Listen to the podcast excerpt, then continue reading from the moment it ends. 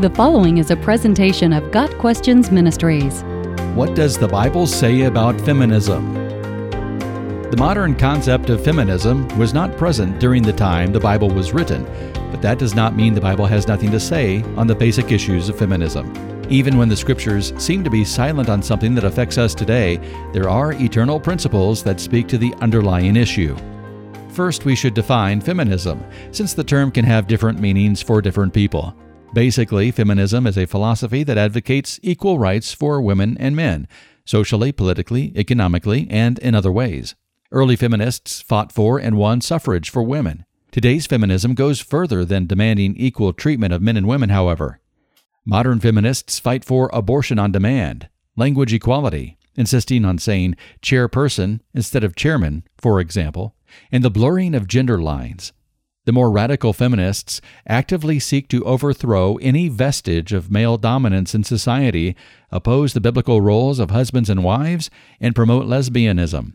Radical feminists deny there is any difference between men and women, teaching that any perceived differences between the sexes are due solely to social conditioning. Modern feminism is a counterfeit solution to the real issue of the inequality of women in a sinful society. Feminism arrogates to itself the right to demand respect and equality in every aspect of life.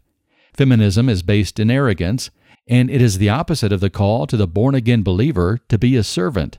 The modern militant feminists call women to rise up and rebel against the order that God has given to humankind. That brand of feminism seeks to impose humanistic values in direct opposition to the Word of God.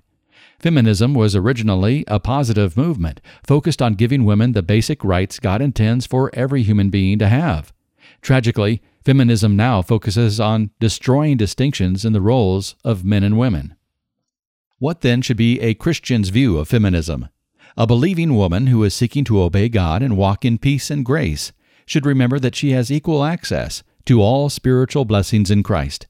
There is neither Jew nor Greek, slave nor free, male nor female, for you are all one in Christ Jesus. Galatians 3 verse 28. A believing woman should not allow herself to be used as a pawn in the worldly agenda of the feminist movement. A believing man should uphold the nuclear family as the biblical model for society, promote true Christian values, and if he's married, honor and cherish his wife and take responsibility for protecting and providing for his family. Both men and women have a God given privilege to fulfill the plan He has set for us. Rebellion against that plan, and the arrogance that seeks to put self above God's Word, brings difficult consequences. We see those consequences in damaged relationships between husbands and wives, the destruction of the family, and the loss of respect for human life. Many women today have bought into the lie that feminism will empower and free them. However, rallying for abortion, dispensing with God given roles, and working to dismantle the family unit will bring neither power nor freedom. Protection of the innocent, obedience to God's word, and fortification of the family are much more empowering and freeing. I will walk in freedom, says the psalmist, for I have devoted myself to your commandments. Psalm 119, verse 45. There has always been inequality in the world. It is sad but true that artificial barriers have always divided humanity, barriers that have no basis in God's Word.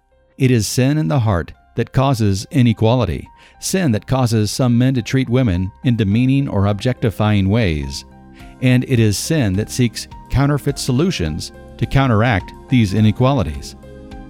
The only cure for discrimination and inequality is obedience to God.